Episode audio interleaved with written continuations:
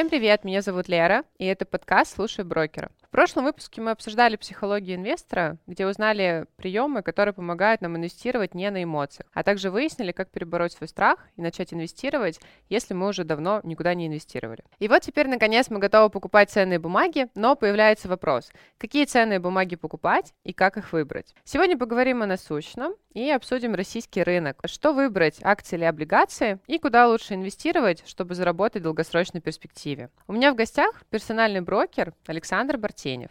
Саш, привет. Лера, привет. Саш, мы уже рассказывали нашим слушателям, кто такой персональный брокер, но напомни нам, пожалуйста, чем ты занимаешься в компании БКС. Лер, в компании персональный брокер — это сервис. То есть мы помогаем клиентам в принятии решения о покупке бумаг, мы их консультируем. То есть, по сути, мы отвечаем на вопрос, э, что покупать, что продавать, когда это лучше сделать, и наоборот, когда лучше этого не делать. Саш, сегодня я хочу обсудить российский рынок, так как у клиентов сейчас возник повышенный спрос. Ну, наверное, это естественно. И, конечно, наверное, некоторые брокеры сейчас э, дают позитивный прогноз по российскому рынку, советуют покупать российские акции, формируют им дивидендные истории, ну и так далее. Что ты думаешь по российскому рынку? Слушай, ну в целом сейчас э, позиция по российскому рынку позитивная, то есть новостной фон э, складывается скорее позитивный, чем негативный. Э, здесь нужно обсуждать тонкости и детали. Но неужели не сохраняются риски по российскому рынку? Ты знаешь, у нас такая ситуация по рынку, когда мы впитали, наверное, огромный пласт плохих новостей, и любая позитивная новость, она уже действует как-то больше, чем негативная новость. А, мы в этом находим возможность, и, конечно, тут э, этим надо пользоваться сейчас. А как ты думаешь, что может дать поддержку российскому рынку? Вот, допустим, там ближайший год или два. Смотри, в основном поддержка будет скорее а, за счет э, восстановления компании. Я вспоминаю прошлый год и помню на примере нашей отрасли, вот мы брокеры, я помню, насколько сильно сократились наши комиссионные доходы. То есть в какой-то момент а, биржа вовсе не работала, а, мы не торговали бумагами, и в целом это, конечно, было падение по результатам. Но потом в течение года были следующие кварталы, и нам удалось, в общем, эти результаты забрать себе обратно, восстановиться. А, в реальной экономике мы тоже видим а, эти сигналы. Мы видим, как в некоторых отраслях компании стремительно уже выходят в чистую прибыль. Есть компании, которые уже два квартала отчитались подряд а, с чистой прибылью. Вот это как раз, Лер, и будет основным драйвером роста рынка, потому что у тебя в некоторых позициях, в некоторых бизнесах по-прежнему инвестор ожидает, что там у компании убыток, и, в общем, там в целом ничего позитивного не ждет. А потом выходит отчет, и оказывается, что у компании неожиданно прибыль, да еще и большая, да еще и двузначный рост квартал к кварталу, а может быть даже и рост год к году. То есть здесь многие бизнесы сумели перестроиться, и показать рост, котировки по-прежнему еще низкие. Как раз это и будет являться триггером дальнейшего роста. То есть в целом мы ждем рост, то есть можно даже рассматривать идеи не на активный трейдинг, а просто, например, купить бумагу и держать ее? Ты знаешь, наверное, здесь зависит все-таки от конкретного клиента и от э, горизонта его инвестирования, от длины его денег. То есть часть позиций, наверное, я бы отыграл в короткую, но в целом и долгосрочно есть идеи, есть что обсудить. Саш, а вы сейчас, когда клиент, например, приходит к тебе, и, допустим, у него ну, просто наличные денежные средства, то есть он еще их никуда не инвестировал, вы при формировании портфеля рассматриваете все-таки краткосрочные инвестиционные идеи или долгосрочные. Ну, допустим, там у него горизонт инвестирования там в рамках трех лет. Ты знаешь, а там а, долгосрочные в основном сейчас это банды, евробанды, все, что касается долгового рынка. Там тоже есть масса неэффективности, которую мы с тобой дальше в подкасте обсудим. И в основном клиенты разделили портфель, оставили все, что касается евробандов относительно на длинный горизонт. Акции рассматривали для себя средний горизонт до года. Ну вот мы в этой парадигме и двигаемся. Евробанды, это же они же там и десятилетние есть. Такая прям достаточно долгий срок. Да, там по евробандам есть э, специфика. Мы часть бандов покупаем под замещение. Вообще самые большие деньги, да, если честно признаться, самые большие деньги для клиентов мы заработали именно сейчас на евробандам, то есть на долговых рынках. То, что переход в российский контр, да, произошел? Да, а, многие эмитенты приняли решение о замещении. Допустим, «Газпром» заместил все свои выпуски а, евробандов. При этом «Газпром» уже пошел по второму кругу, то есть э, те инвесторы, которые не успели заместить разместиться в конкретном выпуске на конкретную дату, для них создали еще одно окно, когда они могут по новой дать заявку на замещение и перейти сюда уже в российский контур с этими евробандами. Многие из этих инвесторов брали евробанды на внешнем контуре с большими скидками, скажем, то есть с большим дисконтом, а здесь продают существенно дороже. То есть э, доходности даже больше, чем в самый хороший период, э, в самый хороший год на акциях принесли именно евробанды. Хотя этот инструмент не предназначен для, на самом деле, для доходной части портфеля. Все-таки это больше такой консервативный инструмент, но все же так получилось. Просто в текущее время приходится подстраиваться, скажем так, под э, изменения, и любая консервативная бумага, кто бы мог ожидать, на самом деле, что еврооблигации принесут нам такую доходность. Но поскольку сложилась такая ситуация, надо ей пользоваться. Получается, я думала на самом деле, что история с евробандами, ну, по хорошим ценам покупка закончилась где-то в январе месяце. То есть получается, что сейчас мы можем еще купить по хорошим ценам. Цены, они подросли, но по-прежнему ты что-то можешь купить по хорошим ценам, а что-то уже нет. Допустим, в случае с «Газпромом» а у тебя дисконты составляют 5-7% к ценам здесь э, в НРД. Ну, все же 5-7% плюс купон годовых это там 10-15%. Это для многих по-прежнему интересно. Хорошая доходность. Те компании, которые не приняли решение о замещении, например, РЖД, у них дисконт больше. У них дисконт к российским ценам может быть 30, может быть 25%, то есть там заработать можно 20-30% к дате, когда РЖД примет решение как раз заместить э, свои банды, как это сделал «Газпром». Но об этом мы с тобой дальше еще там более активно проговорим. Ну, здесь да. Возвращаясь к разговору про российский рынок акций, какие вообще компании сейчас рассматриваете там, я так понимаю, что на горизонте года? Ты знаешь, я думаю, Здесь для слушателей нужно вот ключевую мысль донести. Наверное, все, что ты сейчас не возьмешь, через год будет дороже. Потому что... В это прям не все верят. Я имею в виду именно вот бумаги первого эшелона. То есть я не говорю про бумаги второго, третьего эшелона. Как раз вот за счет того, что э, бизнес во многих отраслях начал восстанавливаться. И тут, наверное, давай с тобой более конкретно опишем, может быть, основные наши торговые идеи. Давай. Мне просто интересно, знаешь, а, что я сейчас смотрю, что клиенты собирают истории, ну, скажем так, дивидендные истории, но меня очень волнует момент, что будут ли компании продолжать выплачивать такие дивиденды. Потому что, с одной стороны, есть смысл урезать дивиденды и, грубо говоря, вкладывать часть прибыли в развитие своей компании, да, то есть увеличивая стоимость, ну, даже тех же самых акций, но как бы немножко дать меньше доходность клиенту. И я вот смотрю вот эти все дивидендные корзины, которые там ориентируют клиентов на доходность 10 12%, скажем так. Я вот, э, наверное, хочу понять, насколько это действительно правда. Ну, то есть реально ли заработать э, в текущий год чисто на дивидендной истории там порядка 10-12%. Ну и плюс восстановление еще тела основного. Ты знаешь, это вот очень сложный вопрос. Мы, скорее всего, к концу года его будем пересматривать относительно прогноза на следующий год. Вот можем сейчас поговорить про этот год. В этом году у нас э, бюджет дефицитный. То есть пока это сохраняется, мы думаем, что дивиденды по максимуму будут платить все. Там, конечно, где это возможно. Что по поводу твоих идей? Давай расскажи мне про своих фаворитов на российском рынке. По торговым идеям давай разделим э, идеи на долгосрочное и на краткосрочное. Вот сейчас э, сначала обсудим то, что мы ожидаем вырастет прямо сейчас, либо ближайшие 2-3 месяца. Долгосрочно мы смотрим год, краткосрочно мы смотрим в рамках трех месяцев, правильно? Давай вот в этом году долгосрочно, наверное, до конца года. Краткосрочно это буквально там до конца июня. По краткосрочным идеям. Сейчас многие компании начали восстанавливать свои результаты, и мы считаем, что, например, компания Яндекс. Квартал к кварталу мы видим там достаточно большие темпы восстановления чистой прибыли, темпы роста, скажем, чистой прибыли. Мы уверены, что второй квартал будет удачным. Первый квартал у компании также великолепный. Котировки все еще находятся на низком уровне. То есть, э, скорее всего, если мы возьмем с тобой ну, где-нибудь середину лета, и вот э, там новостной фон такой же, как сейчас в стране, условно, то Яндекс будет торговаться где-то 2500 2600 Сейчас он там в районе 2000. Что произойдет за этот период?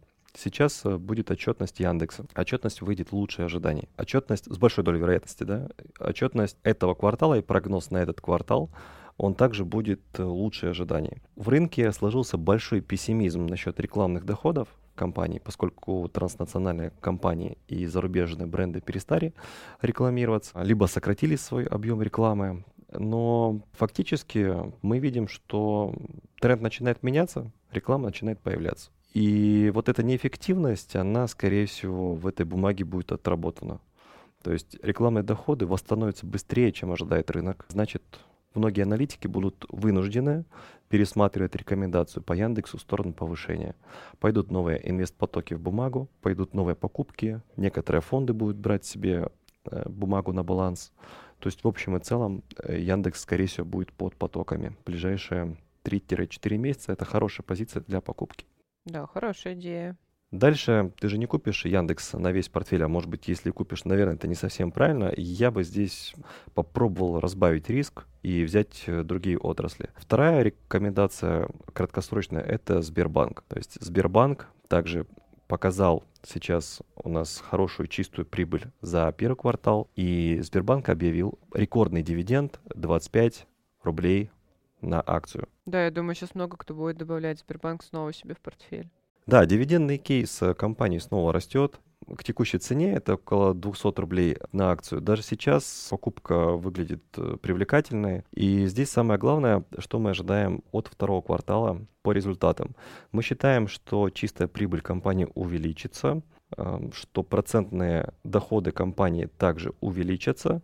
Мы видим, что фондирование депозитов Сбербанка по-прежнему в низких уровнях, при этом э, кредиты пока что еще отстающими темпами достаточно высоковаты.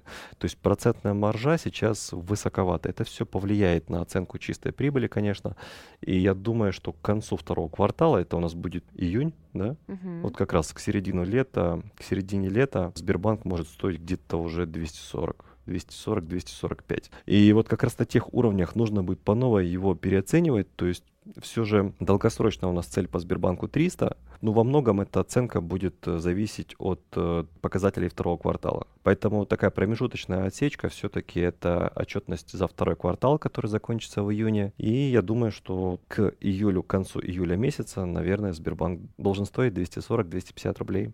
Мгм. За бумагу. Слушай, Саш, а на самом деле это неплохая история для того, чтобы можно было просто купить эту бумагу и держать в своем портфеле. Плюс Сбербанк даже оставить как дивидендную историю, а Яндекс э, дождаться, ну, непосредственно роста. Но это касается, я так понимаю, что бумаг, которые могут вырасти, если не произойдет никаких событий, правильно? Ну, то есть, э, поясню, это не такая не нейтральная бумага. Просто интересно, есть ли, например, какие-либо компании, которые не пострадают от экономики в 2023 году. То есть какая-то такая защитная бумага, которую ты купил, и ты знаешь, то, что что бы ни произошло, она у тебя даст э, доход. Ну, хотя бы небольшой, но хотя бы плюс. Лера, ну если мы говорим про акции, то скорее нет, чем да. Сегодня этот хедж не сильно работает. Э, лучше тогда для такого клиента переходить э, в сегмент инвестирования евробанды. Ну, то есть переложиться в гарантированную ставку просто. Да, ты знаешь, сколько ты получишь купоны, если ты не сомневаешься в кредитном качестве эмитента, условно, если ты не сомневаешься в том, что «Газпром» и дальше продолжит платить, то, в общем-то, не видим возражений для покупки. Так, хорошо. Это если мы говорим про краткосрочную идею, а по долгосроку что смотрите? Да, насчет долгосрока тут э, нужно с клиентами это тщательно обсуждать. Здесь мы будем включать бумаги, которые с большим уровнем риска, нежели чем те, которые мы с тобой только что обсудили. Вот смотри, сейчас э, взгляд на рынок, он э, для многих может быть там нейтральный, может быть чуть-чуть пессимистичный. Отчасти это оправдано, но в некоторых э, секторах, вот мы с тобой обсудили банковский сектор, мы с тобой обсудили IT в виде Яндекса, уже видим восстановление. А в некоторых мы по-прежнему еще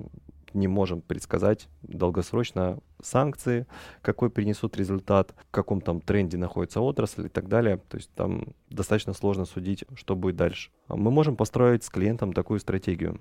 Допустим, есть отрасли, где ожидается по-прежнему большой пессимизм. Я приведу пример на девелоперах. Допустим, компания PIC. Сама компания в прошлом показывала потрясающие результаты, то есть темпы сдачи недвижимости были двузначными, все в целом росло, все, все было прекрасно. Но потом э, произошли события, была поднята ставка ключевая. В моменте, если ты помнишь, она была двузначная, то есть кредиты стали резко очень дорогими. И, конечно, на таких э, уровнях выдавать ипотеку, э, а самое главное, платить по этой ипотеке очень непросто. И спрос со стороны ипотечников, он существенно снизился и сейчас начинает восстанавливаться. Вот основной фокус в том, придем ли мы на прежние темпы покупок недвижимости до конца этого года или нет. Если мы посмотрим последнее выступление э, нашего регулятора, то в общем и целом у нас в этом году ожидается ставка в диапазоне 7-9, а на следующий год в районе 7%. То есть все-таки, наверное, здесь путь на снижение, и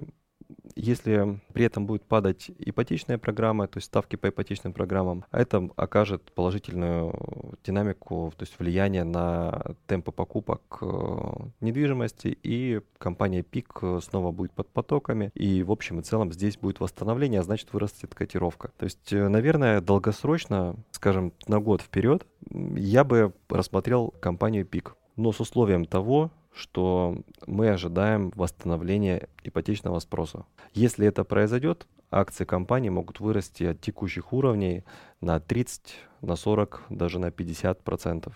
Обычно у нас э, высокий сезон покупок – это, конечно, четвертый, третий квартал. Сейчас у нас с тобой начинается вот через неделю уже второй квартал. Я думаю, если мы покупаем сейчас, то держать минимум до, до Нового года. Ну и плюс держать руку на пульсе и наблюдать за новостями.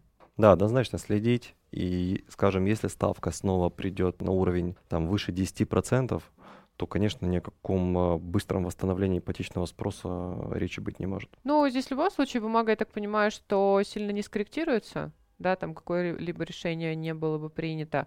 И получается, что, ну, либо ты останешься плюс-минус на тех же уровнях, что и покупал, либо заработаешь. Вот ты знаешь, э, в случае с ПИК и ЛСР эти акции традиционно на московской бирже всегда были волатильными, Поэтому вот я не могу нашим слушателям гарантировать, что цена не поменяется. Все-таки всегда они были очень волатильными, очень чувствительными к ставке. Поэтому цена, конечно, может измениться, если ставка будет 15. Давай вот закладывать этот сценарий. Цена тогда поменяется, тогда акции компании, конечно, упадут. Но если таких э, драматических событий не произойдет, то, конечно, да, наверное, тренд уже в сторону повышения. Ну, здесь э, в любом случае нужно оценивать свое соотношение к риску и доходности как мы уже поняли, что если клиент хочет спокойную бумагу и гарант-ставку, то здесь лучше рассматривать либо облигации, либо евробанды. Все-таки акции, конечно, помогут заработать, но в любом случае мы должны оценивать риски.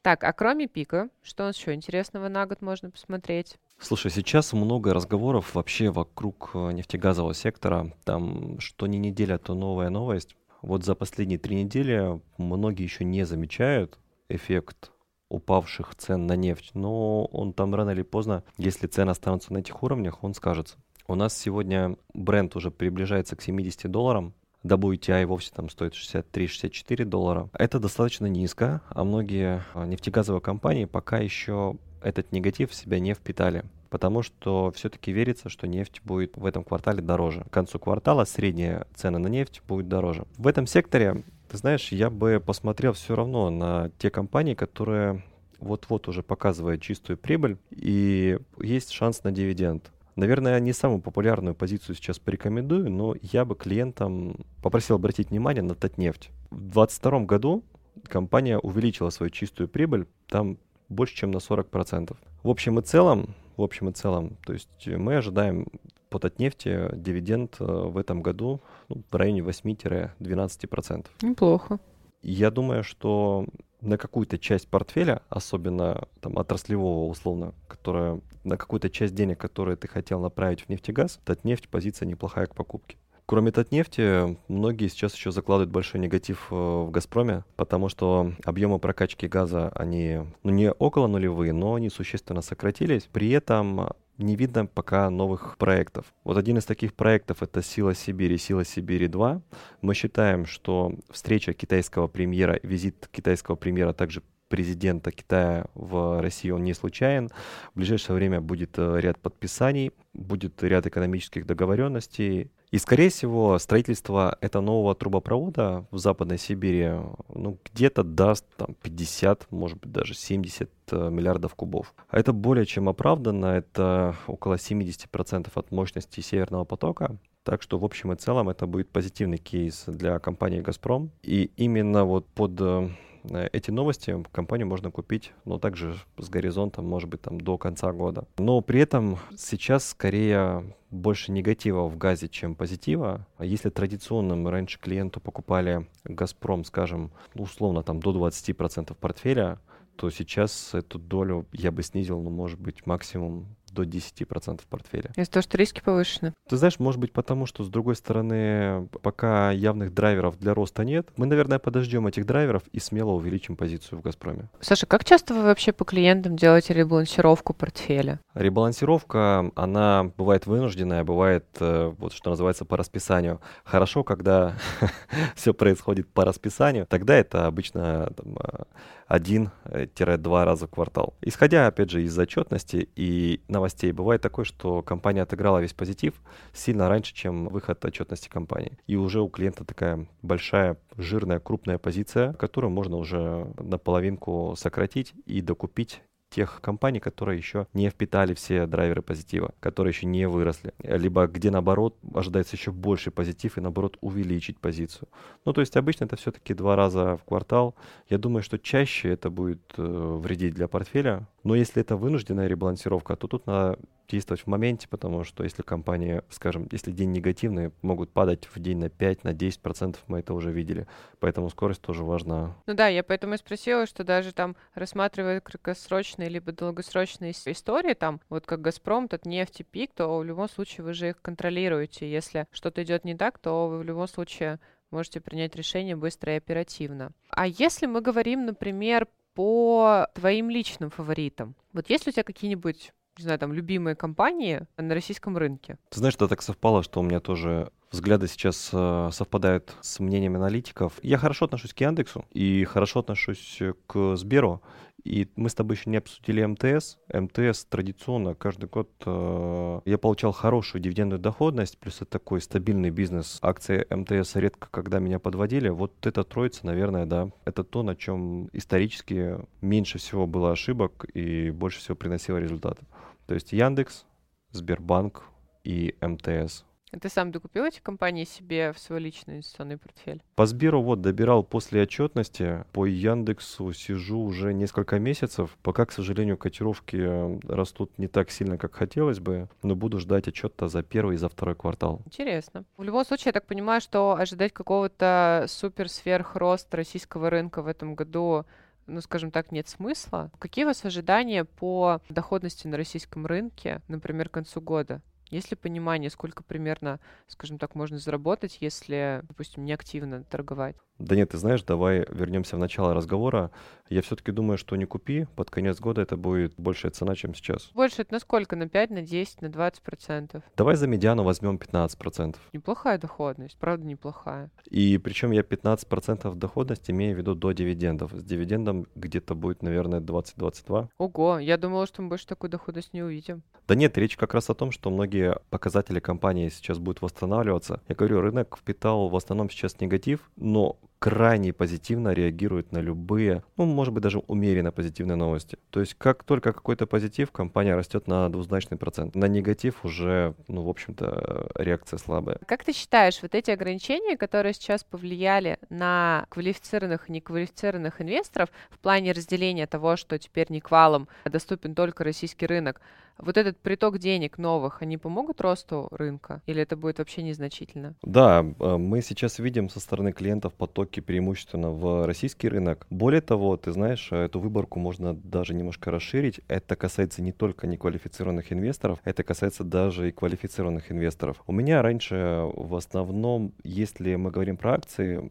и посмотрим на средний портрет клиента, это где-то 70% было в американских акциях. Наверное, все оставшиеся там 30% это была Россия. Сейчас все изменилось. Э, ты знаешь, э, где-то 75% от всего капитала этих клиентов, он теперь в российских акциях. И 25% и то уже делится на два направления. Сейчас популярно среди клиентов направление Гонконг, а также э, многие по привычке инвестируют в Америку. Но у нас с тобой не растет индекс S&P 500 уже уже, наверное, там год. Гонконг при этом а, с начала декабря давал ну, достаточно приличную доходность. То есть клиенты во многом как-то больше сейчас переориентируются на восток, что ли, и не готовы сохранять те объемы покупок, которые у них были раньше на американском рынке. Более того, когда мы начинаем с клиентами обсуждать позицию, ну вот, например, мы, допустим, с конкретным клиентом раньше всегда брали одну акцию там на 20 тысяч долларов. Сейчас, когда мы обсуждаем американскую позицию, клиенту либо отказывается, либо говорит, слушай, давай максимум там на 5 тысяч долларов, не больше. Ну, страх, риск, наверное. Да, при этом он э, те же оставшиеся объемы там, с легкостью инвестирует уже в гонконгский рынок, то есть перенаправляет. Здесь ритейл, скорее всего, боится того, что ну, конечно, блокировки, наверное, если бы по американским бумагам была, она бы уже была давно осуществлена. То есть боимся-то в основном не этого, но все-таки вот такой неприятный осадок, он как-то остался, и при этом еще нет самого роста рынка.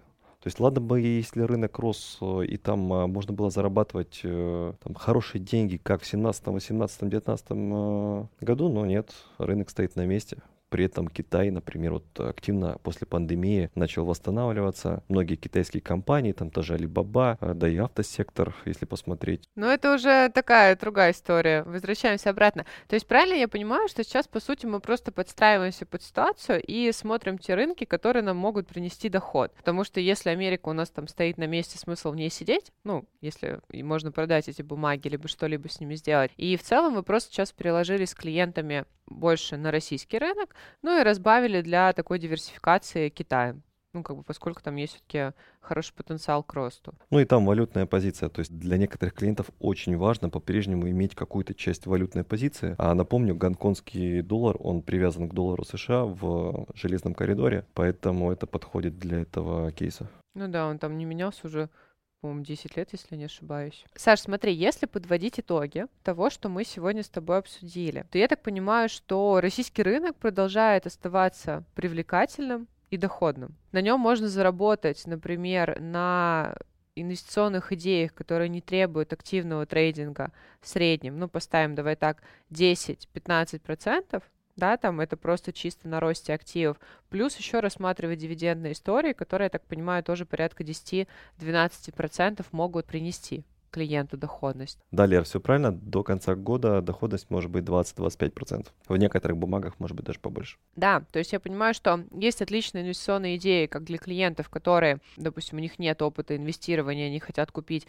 и просто заработать там доходность выше инфляции. И в целом есть короткие инвестиционные идеи, которые позволят клиентам, да, ну, грубо говоря, там проводить какой-то активный трейдинг и получать доходность еще выше, чем а, просто держать бумаги. Спасибо, Саш, что сегодня выделил выделил время и рассказал нам в целом про перспективы как российского рынка, так и дал нам несколько точных идей, на которые мы можем обратить внимание. Дорогие слушатели, спасибо, что были с нами. Пользуйтесь идеями, слушайте брокера и до новых встреч. Пока. Материалы, представленные в данном выпуске, не являются индивидуальной инвестиционной рекомендацией. Финансовые инструменты либо операции, упомянутые в данном материале, могут не подходить вам, не соответствовать вашему инвестиционному профилю. ООО «Компания БКС» не несет ответственности за возможные убытки инвестора в случае совершения операций либо инвестирования в финансовые инструменты, упомянутые в данном материале. Акции, облигации